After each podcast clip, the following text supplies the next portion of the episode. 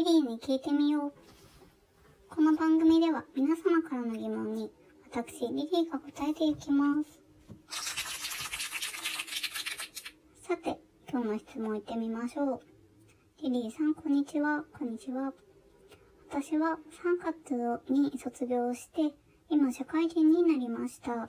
本当に大変な卒業シーズンでしたが、逆に仲間との結束が強く忘れられない思い出になりました。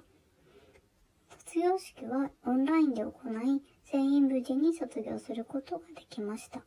長く一緒にいた友達と別れるのは辛いけど、とてもいい思い出です。リリーさんには忘れられない印象的な同級生はいますか？ということですね。ありがとうございます。卒業という大切な時をちょっと奪われてしまったけれど、よりね、絆が深まっていいですね。うん。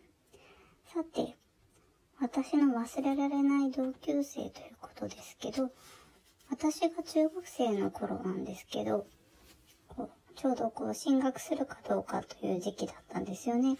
私はもうすでに受験することを決めていて、でも友達が男の子なんですけど、働くって言ってきたんですよね。私はその時、中卒より高卒の方がお給料いいんじゃないかなって私なりに考えて、彼を説得したんです。おかしな話ですよね。その子の家庭の事情とかもあったかもしれないのに。そしたら結局、その子は働かずに、普通に受験して高校に入っているはずなんですけど、今どうしてるのか気になる時はありますね。ちょっとね、別の高校だったんでわかんないんですけど、元気でいればいいなと思います。あと、小学生の時にとっても背の高い男の子がいましたね。うん、1年生の時にもうすでに6年生みたいな感じで。本当はね、あの、とっても優しい人なんですよ。面倒見とかもいいし。ただ、周りの大人にね、こう、理解されなかったっていう時には、こう、なんだかね、私まで悔しかったですね。元気かな？あとは、ピアノのレッスンについてきてくれた男の子もいましたね。懐かしいです。男の子の話ばっかりなんですけど、女の子もみんな印象的です。その話はまた今度。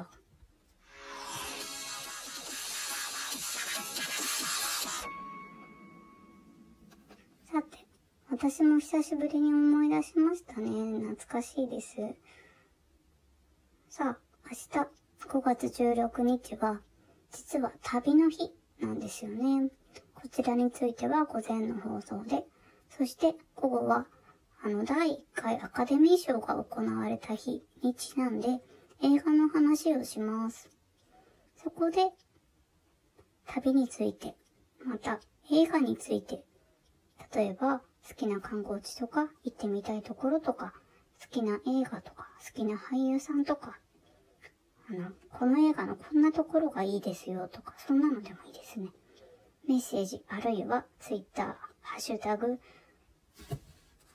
えー、リリーに聞いてみようでお寄せください。